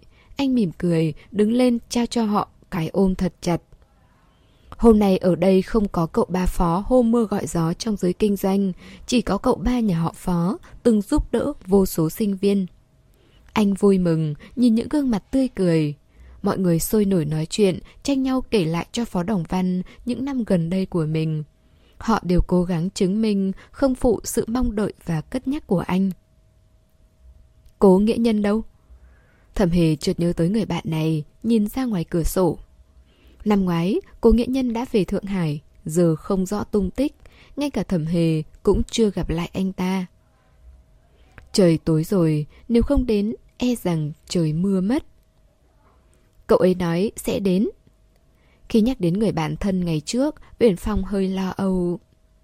Tôi muốn cậu ấy đến, cũng sợ cậu ấy đến. Từ lúc về nước, cậu ấy luôn ở trong chính phủ miền Nam. Vậy là đi theo sự nghiệp cách mạng. Thẩm hề thầm đoán suy nghĩ của Uyển Phong. Ý cô ấy là danh tiếng của Phó Đồng Văn trong lòng người dân rất xấu ư. Ngoài cửa sổ có tiếng mưa rơi lộp bộp, trời bỗng nhiên đổ mưa lớn. Phó Đồng Văn nói xen vào. Còn ai sắp tới à? Có phải là cố nghĩa nhân không? Uyển Phong đáp. Là cậu ấy, cậu ấy sắp đến rồi. Vừa dứt lời, cô ấy vui vẻ vẫy tay về phía cửa xoay. Cố nghĩa nhân! Trong cửa xoay, một người đàn ông ướt sũng vừa bước vào. Từng hàng nước chảy xuống từ mái tóc cắt ngắn. Áo vest cũng ướt nhẹp. Phục vụ đưa một chiếc khăn trắng. Anh ta nhận lấy, gật đầu nói cảm ơn. Sau đó nhìn sang phía bên này. Đúng là cố nghĩa nhân. Cậu thiếu niên sôi nổi ngày xưa đã không còn vẻ bồng bột ngây ngô. Thay vào đó là sự trưởng thành, chín chắn. Cố nghệ nhân cầm chiếc khăn trắng đi tới bên bàn, gật đầu chào hỏi với hai người đàn ông đã quen từ trước. Sau đó thản nhiên ngồi xuống, không nước mắt chán mi như tưởng tượng, cũng không có sự xúc động khó kìm nén. Đối mặt với Phó Đồng Văn, anh ta rất lạnh nhạt. Uyển Phong cười nói, cậu đến muộn rồi, tự gọi món đi. Không cần đâu, anh ta đáp. Uyển Phong lại cười, vậy lát nữa cậu nhìn chúng tôi uống sao? Hồ Nam vẫn đang đánh trận, vẫn đang nội chiến. Tôi đau đáu, không nuốt trôi. Các bạn ăn đi. Mọi người vốn đang hào hứng nói chuyện, ngửi thấy mùi thuốc súng trong lời nói của cố nghĩa nhân đều dần dần im bặt. Cố nghĩa nhân ngồi trên chiếc ghế dài đối diện Phó Đồng Văn, hai người đều ngồi ngoài cùng, vừa hay đối mặt. Anh ta tháo kính xuống, dùng áo sơ mi lau nước mưa. Bầu không khí đang ấm áp, bỗng nhiên biến thành ao tù nước động bởi gương mặt lạnh lùng của anh ta. Chỉ duy nhất Phó Đồng Văn không thay đổi sắc mặt.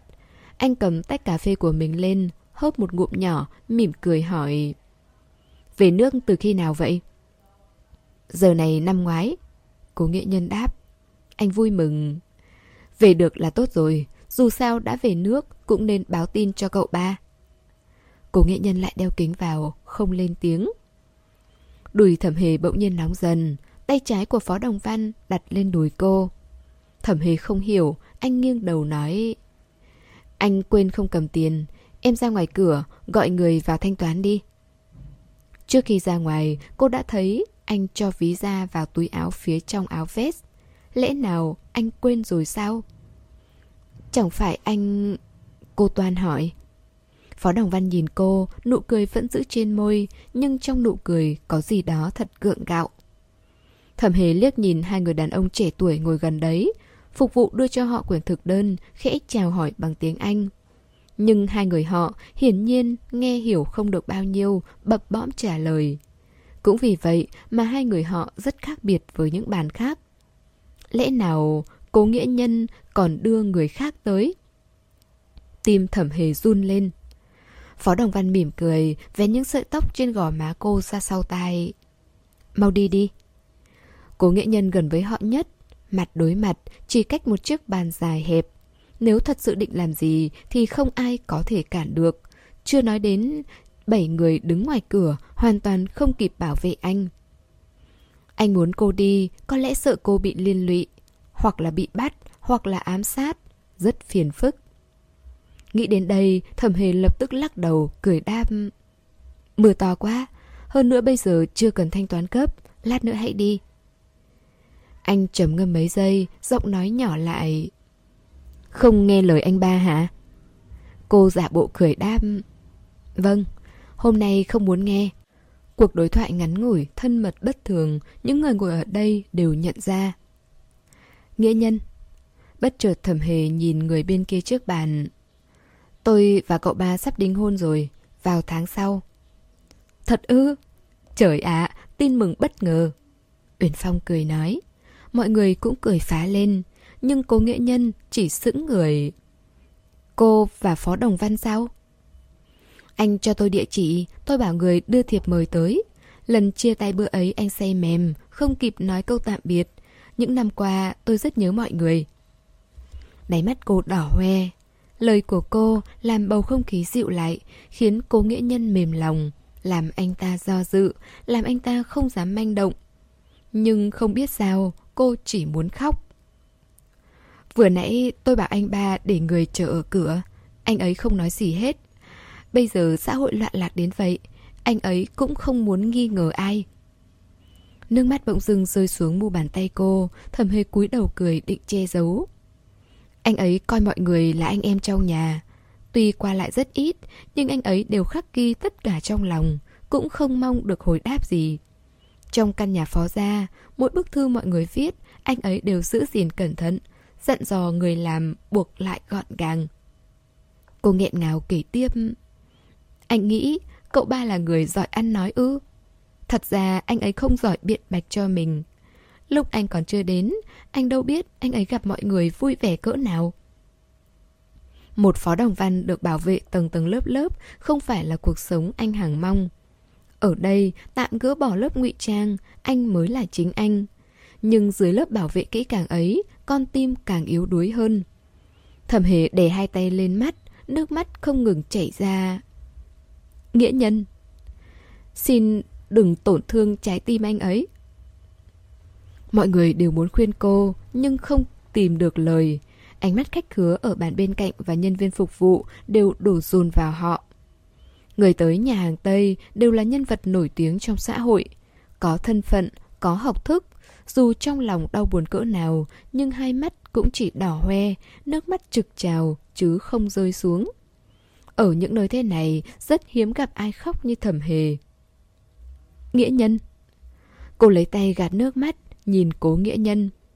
Cố nghĩa nhân toàn mở miệng thì một người đàn ông trung niên đi giày ra, mặc đồ tây bước tới, hình như đang tìm bạn mình.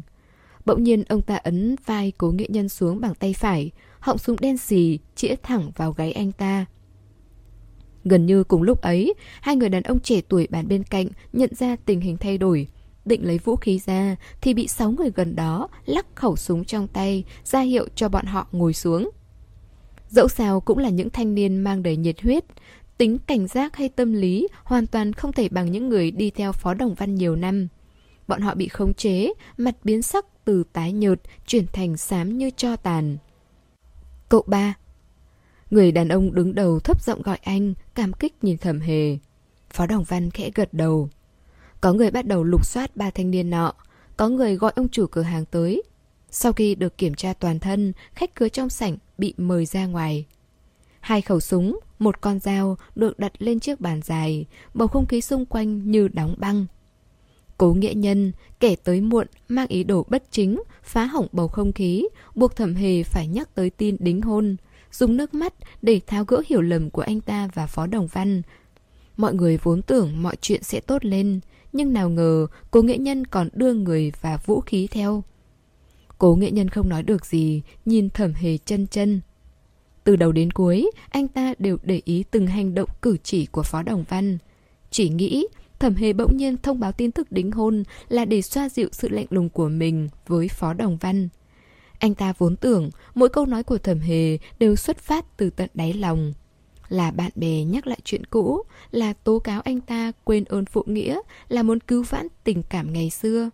Muốn dùng chân tình, dùng lý lẽ để lay động anh ta. Thậm chí vừa rồi, anh ta còn có chút dao động. Nhưng ngay cả cách cô gọi tên anh ta, nhìn anh ta lần cuối cùng chỉ là để ra hiệu cho người của Phó Đồng Văn. Đáy mắt thầm hề đỏ au, nước mắt vẫn còn đọng lại, trong lòng khó chịu không sao tả xiết. Bạn thân ngày xưa, hôm nay chĩa súng vào nhau. Phó Đồng Văn lấy khăn tay ở túi bên trong áo vest ra, giúp cô lau nước mắt, khe khẽ pha trò.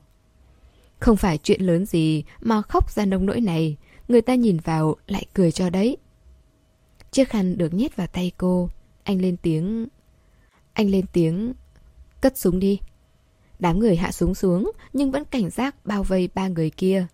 Phó Đồng Văn ngồi thẳng người, nhìn cô nghĩa nhân. Cậu và tôi nhiều năm không gặp, không ngờ lại mở đầu bằng màn này. Hôm nay tôi ăn cháo đá bát, cậu bà muốn giết thì cứ giết. Cô nghĩa nhân nhìn trả. Nhưng nghĩa nhân không cam lòng, chỉ có hai câu hỏi, mong cậu ba dạy bảo. Phó Đồng Văn gật đầu để anh ta hỏi. Hồi trước cậu ba dạy tôi phải cứu nước, nhưng bây giờ chính mắt anh nhìn thấy quân Việt nội chiến mà ủng hộ quân Việt, ủng hộ tuyên chiến với Đức. Cậu ba, rốt cuộc là tại sao? Phó Đồng Văn không trả lời. Anh vẫy tay với ông chủ nhà hàng đang nhìn từ phía xa, chỉ vào chiếc bàn. Ông chủ lập tức kêu phục vụ tới, đưa cà phê và bánh ngọt họ vừa gọi. Phó Đồng Văn kiên nhẫn, chờ phục vụ đặt đồ xuống, rồi mới tự tay để một tách cà phê ra trước mặt cố nghĩa nhân. Anh trả lời... Từ sau cách mạng Tân Hợi, tôi đã không còn quan tâm đến chính trị, không liên quan đến ủng hộ ai hay là không ủng hộ ai. Chẳng qua chỉ là làm ăn mà thôi, thương nghiệp mà thôi. Đây là những lời Phó Đồng Văn hay nói với người ngoài. Năm đó, anh cũng nói như vậy với em trai mình.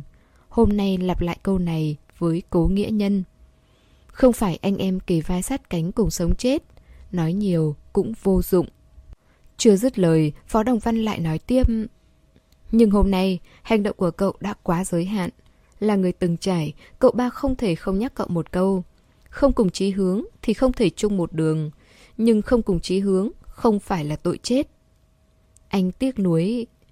Ngày xưa Tống Tiên Sinh bị ám sát, cậu từng viết cho một bức thư. Đau thương, buồn bã. Nhưng hôm nay cậu lại làm một việc chẳng khác gì. Cậu bà cũng muốn hỏi cậu. Nghĩa nhân, cậu đã từng rời xa lý tưởng ban đầu chưa? Cô nghĩa nhân như chết đứng bởi câu hỏi. Cô nghĩa nhân lên tiếng. Ngày ấy cậu ba đưa tôi đi du học. Trong 14 người đi cùng có ba người mất hết người nhà trong biển Pháp mậu tuất. Cậu ba, nghệ nhân rất muốn biết cái chết của người nhà chúng tôi rốt cuộc có liên quan đến nhà họ phó hay không. Anh không ngại gian khổ đi tìm chúng tôi, giúp chúng tôi ra nước ngoài du học. Phải chăng là vì nguyên nhân này? Nhà họ phó. Thẩm hề liếc nhìn anh đang ngồi cạnh. Anh không phủ nhận ngay lập tức. Lẽ nào là sự thật? Cố nghĩa nhân đang đợi anh, thẩm hề cũng đang đợi, còn có cả Uyển Phong và tất cả mọi người ngồi đấy. Phó Đồng Văn uống từng hớp cà phê cho đến khi cạn đáy hiện ra màu trắng ban đầu của tách xứ. Cuối cùng, anh đặt tách cà phê về trong đĩa. Có liên quan đến nhà họ Phó. Đây là câu trả lời của anh, trái tim thẩm hề chợt nhói đau. Anh chỉ nói nhà họ Phó nhưng không chỉ rõ bất cứ ai. Anh muốn một mình gánh vác hết ư. Hay anh cho rằng đã là nhà mình làm thì anh cũng không thoát khỏi tội. Gông xiềng nhà họ Phó trong lòng anh, trên người anh, chẳng lẽ cả đời này không cởi được. Uyển Phong vốn thẳng tính nên buột miệng. Cố nghệ nhân, ngay từ đầu cậu đã biết nhà họ Phó là gia tộc thế nào rồi, không thể vì cậu ba mang họ Phó mà cậu chút hết thủ oán lên anh ấy được. Anh ta hỏi ngược lại. Vậy phân chia rạch ròi được sao? Đương nhiên phân chia rạch ròi, oan có đầu... Bởi vì cô chỉ là người đứng ngoài. Cô nghệ nhân chẳng buồn chất vấn. Người bị dao đâm không phải là cô, người bị chảy máu cũng không phải là cô. Cô ngồi đây uống cà phê, ăn bánh ngọt, nói mấy câu sáo rỗng, đương nhiên là thoải mái rồi. Nghĩa nhân. Uyển Phong phản bác lại.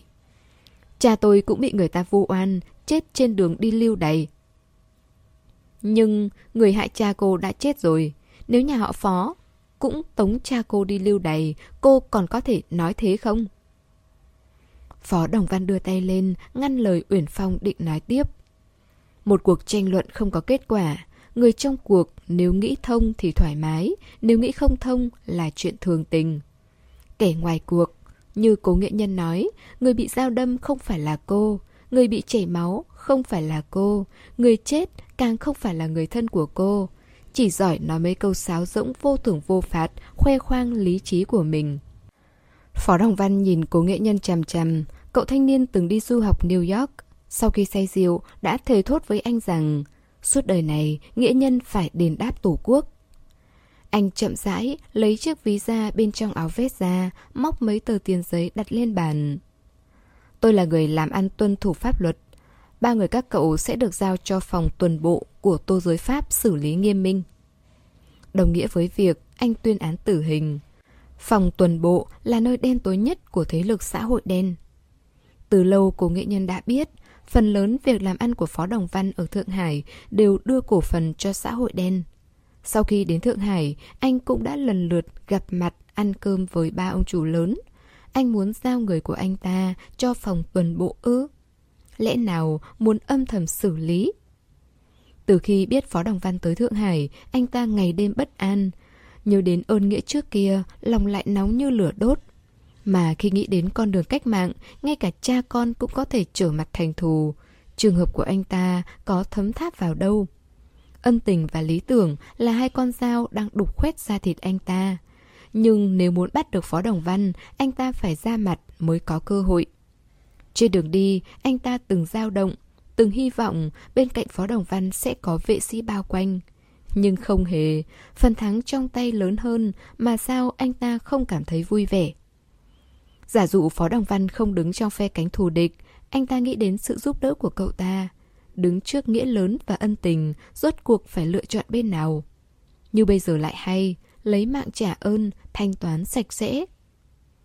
Ánh mắt cố nghệ nhân tối đi, anh ta chậm chậm nhắm mắt, tựa lưng vào chiếc ghế dài. Phó Đồng Văn rời khỏi bàn, vắt áo khoác của thẩm hế lên tay. Các bạn, hôm nay còn bận chuyện khác, không ở lại lâu được. Anh chào tạm biệt mọi người, kết thúc cuộc gặp mặt bạn cũ khiến người ta xót ra. Anh để lại bốn người trong bảy người đi theo, trông chừng ba thanh niên nọ. Thẩm Hề và Phó Đồng Văn bước ra khỏi cửa xoay, ra đến bên ngoài. Anh thầm dặn dò người dưới, chuyển lời đến người của phòng tuần bộ. Đừng tử hình ba người trẻ tuổi ấy. Nhưng yêu cầu xã hội đen ra lệnh giết, buộc họ phải rời Thượng Hải về miền Nam. Mưa vẫn chưa tạnh, ngót hơn so với ban nãy. Tim thẩm hề nặng trĩu nhưng vẫn quan tâm tâm trạng của anh nhiều hơn. Cô giả bộ vui cười, đưa tay đón hạt mưa. Em thấy chừng 10 phút nữa là tạnh rồi. Phó Đồng Văn đứng bên cạnh cô cũng đang nhìn màn mưa. Vừa rồi em rất thông minh. Anh mở miệng. Thẩm hề khẽ lắc đầu, cô thật sự muốn khóc. Chẳng qua khi nước mắt trào ra, vừa hay vận may tới, con người thông minh lên ít nhiều nên không cần kiềm chế thêm nữa. Cô chỉ cảm thấy người bên cạnh Phó Đồng Văn đã đi theo anh nhiều năm, chắc chắn tính cảnh giác cao. Thấy cô bỗng dưng khóc ở nơi công cộng, ít nhiều sẽ nghi ngờ. Nhưng nếu chẳng may không như cô nghĩ, cô ắt sẽ như bác sĩ đàm, bảo vệ anh bằng cả mạng sống của mình. Lời em nói, cô muốn giải thích. Đều là sự thật. Anh đáp, hà tất cần phải giải thích chứ. Phó Đồng Văn vuốt nhẹ gương mặt cô. Có lẽ hôm nay người bảo vệ tôi là em. Sau này... Người đứng phía sau họ bung ô ra. Che cho cô thẩm đi. Em đi thong thả, đừng để bị ướt. Anh căn dặn rồi nói với cô. Nhắc nhở thẩm hề xong, anh bước trong làn mưa. Trong lòng anh không hề vui vẻ, không biết phải chút vào đâu. Dầm mưa, ngược lại sẽ thấy thoải mái hơn. Con đường được làn mưa gội rửa, nơi nơi đều là những vũng nước bùn, nông có, sâu có. Hôm nay Phó Đồng Văn mặc bộ vest màu trắng cạo, đi chưa được 10 mét, quần đã ướt sũng. Một cậu ấm nhà giàu không còn quan tâm đến hình tượng lịch lãm. Cô gái đuổi theo anh với đôi mắt đỏ ửng. Váy dài, dày da, lấm lem nước bùn đen thui. Về đến nhà, Đàm Khánh Hạng đang dạy vượt cách dùng đũa.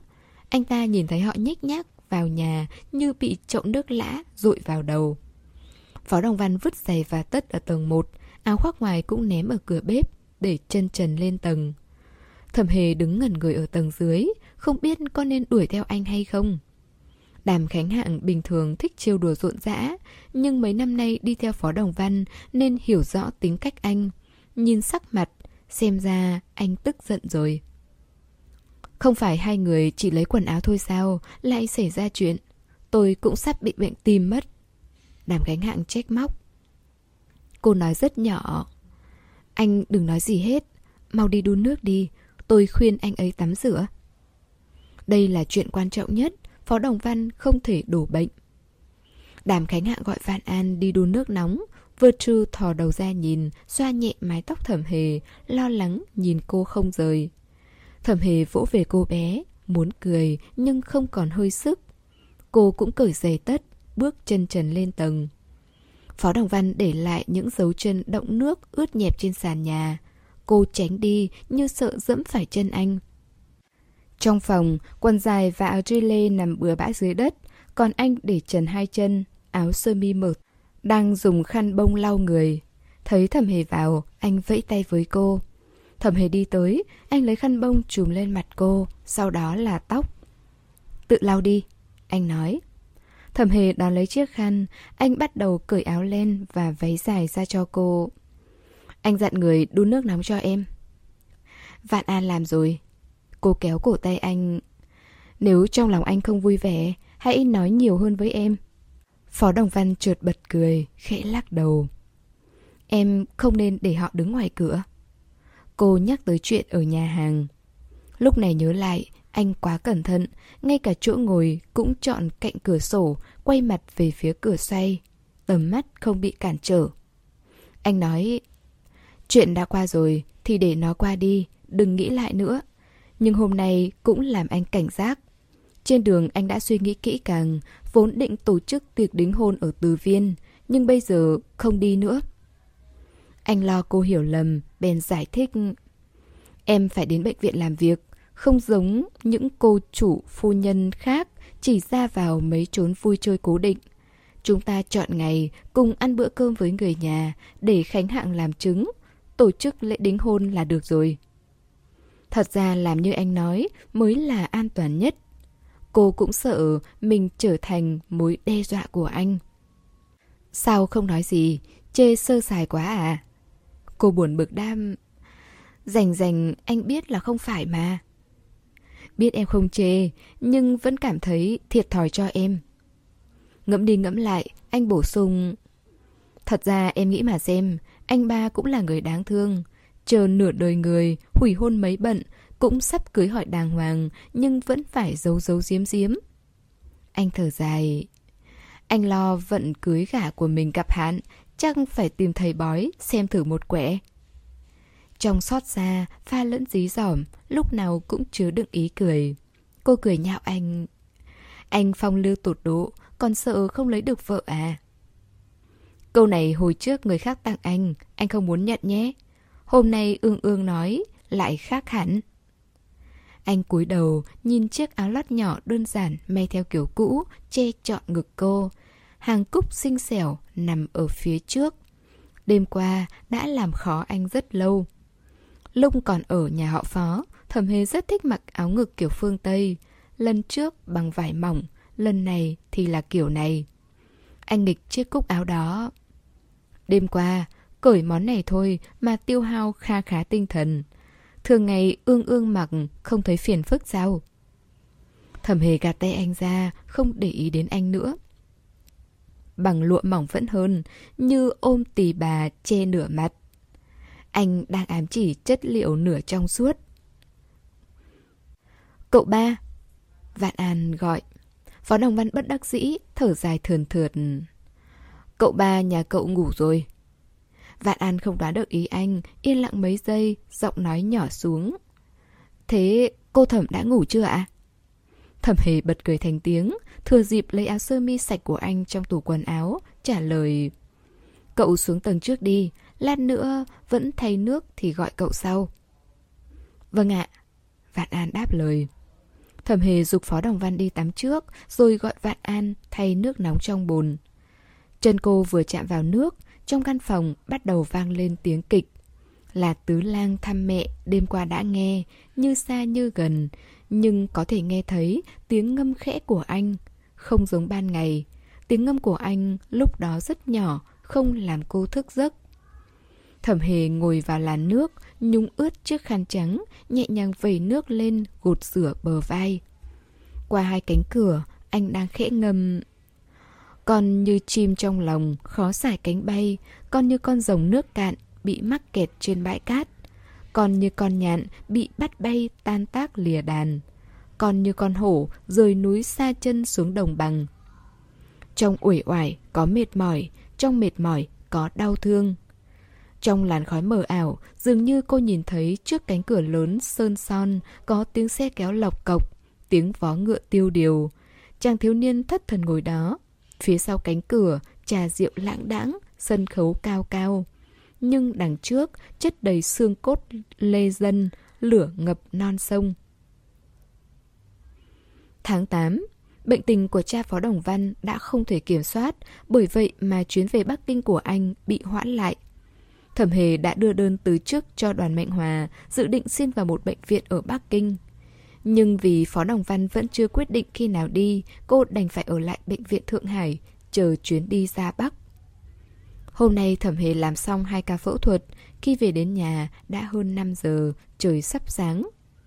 Căn phòng tối mờ, anh không ở nhà, Thẩm Hề đã quen với việc anh ra ngoài rượu chè chơi bời. Liếc mắt, thấy Vạn An đang co người ngủ say trên chiếc ghế sofa ở tầng 1. Cô khẽ khàng đun một ấm nước rồi xách lên tầng, gột rửa qua loa. Tìm một chiếc áo sơ mi rộng rãi mặc vào, sau đó ngả ra giường ngủ bù. Dây thần kinh căng như dây đàn vẫn chưa thả lỏng. Trong mơ, cô quay về phòng phẫu thuật, mười mấy y tá đẩy cô vào, ép cô tới bàn mổ. Bệnh nhân vừa gây mê bỗng nhiên nhảy xuống giường, hai tay ấn chặt vai cô hét lớn. Bác sĩ ơi, cứu tôi với. Thẩm hề cũng hét lại. Anh mau nằm xuống đi, nằm xuống đi. ầm một tiếng, cả người rung lên, thở sâu một hơi. Cô chợt tỉnh lại với mồ hôi đẫm chán. Trên vai có một cánh tay. Thẩm hề buồn ngủ tới nỗi không mở nổi mắt, xoay đi trở lại hai cái, nhưng không thoát khỏi anh. Cô nhỏ giọng nũng nịu. Nóng quá. Người vừa mới lên giường lại xuống giường, mở quạt điện lên. Gió mát hiu hiu, lướt qua làn da cô, lọn tóc dính mồ hôi bay trên mặt. Cô vén mái tóc dài ra bên gối. Đóng cửa sổ vào đi, như thế sẽ mát hơn. Ngoài kia ánh nắng trói trang, hơi nóng hầm hập, không mát như trong nhà. Cửa sổ được đóng lại, hơi thở cô dần đều đều, áo sơ mi trên người bị vén lên. Em cũng vừa mới về. Anh dì dầm 11 giờ rồi Cô đáp ừ một tiếng Ban nãy nhận được điện báo Đức thua trận ở sông Manor rồi. Ừ Cô vẫn nhớ Hồi tháng 6 anh từng nhắc tới rằng Lần này nếu Đức lại thua Tình hình chiến sự hoàn toàn đã rõ ràng. Cô biết anh đang vui Bèn hé mở mắt Nở nụ cười với anh. Rèm cửa che lối ánh sáng vào, căn phòng như được bao trùm bởi chiếc màn dày dặn. Khắp người anh đều vương mùi son phấn thơm ngát ở từ viên, làm cô váng vất. Cảm thấy đến hít thở cũng khó khăn. Làn hương trên người anh, ngoài hương phấn son, còn có cả mùi hương còn sót lại sau khi đốt thuốc viện. Người thấy mùi này, cô đoán đêm qua anh gặp ông chủ Hoàng, vị từng cho người bao vây ngoài bệnh viện để làm khó anh. Hoàng Kim Vinh là kẻ nịnh hót có tiếng. Thuốc viện mời khách sẽ dựa vào thân phận cao thấp của vị khách ấy, cũng rất chú trọng nhãn hiệu thuốc viện từ thấp đến cao. Từ đại tiền môn, Capston cho đến Garrick, Phó Đồng Văn là người đứng đầu giới thương nghiệp, đương nhiên được hầu hạ loại thuốc viện cao cấp nhất Phó Đồng Văn lấy cớ bị bệnh tim, không dính vào thứ này. Nhưng cô lo lắng, anh ngửi nhiều cũng không tốt. Cô nhắc nhở. Người anh mùi quá. Anh nói rất nhỏ. Tắm rửa rồi mà vẫn còn. Chi bằng dùng mùi hương trên người em gột rửa xem có đỡ hơn không? Em buồn ngủ lắm. Cô dịch người, nhường nửa chiếc giường cho anh. Cúc áo sơ mi vừa rồi bị anh tháo ra, rơi trên xương quai xanh. Anh ngả ngớn, không hề có chút nghiêm túc của người đàn ông ba mươi mấy tuổi. Thấy không kéo cô ra được, cánh tay bất ngờ vòng qua người cô, lật khăn trải giường lên, bọc kín người cô lại. Cách bắt con mồi rất thông minh, cô muốn xoay người cũng không xoay nổi. Anh cười với người ta cả đêm, sao chẳng thấy em yêu thương anh bao nhiêu? Nào có ai như anh, đến trốn trăng gió, mang theo mùi phấn son về nhà, còn muốn người ta yêu thương mình. Thẩm hề cầm gối chặn anh lại. Anh đi nghe kịch đi, suốt đêm qua em không có phút nào được ngồi. Anh cười. Vậy để anh ba yêu thương em. Trên ban công vang lên tiếng cười của Virtue. Mấy tháng nay Virtue đang theo đàm khánh hạng học tiếng Trung, học vô cùng say mê. 7 giờ hàng ngày bắt đầu nói chuyện với đàm khánh hạng. Cô bé rất hăng hái, nói từ sáng đến tối cũng không biết mệt. Đàm Khánh Hạng là tiến sĩ, y học, nằm trong top những người đi du học sớm nhất. Đi theo Phó Đồng Văn nên kiến thức cũng rộng, chưa bao giờ thiếu chủ đề nói chuyện. Nhưng anh ta cũng có lúc mất kiên nhẫn, lấy cớ phải làm việc để xua cô bé đi, tìm một nơi yên tĩnh. Chẳng ngờ Virtue cũng không chịu thiệt. Anh cứ làm việc của anh, tôi giúp anh là được, còn ghê gớm hơn cả anh ta. Lúc này, đúng là hai người đang ở trên ban công phơi quần áo. Các bạn thân mến, chúng ta vừa đón nghe phần tiếp theo của bộ truyện 12 năm kịch cố nhân của tác giả Mạc Bảo Phi Bảo. Xin cảm ơn tất cả các bạn đã luôn dõi theo và ủng hộ kênh truyện. Hẹn gặp lại các bạn ở phần tiếp theo. Để ủng hộ kênh, quý vị có thể để lại bình luận cũng như chia sẻ hoặc có thể ủng hộ tài chính trực tiếp về các địa chỉ đã được ghi ở phần mô tả.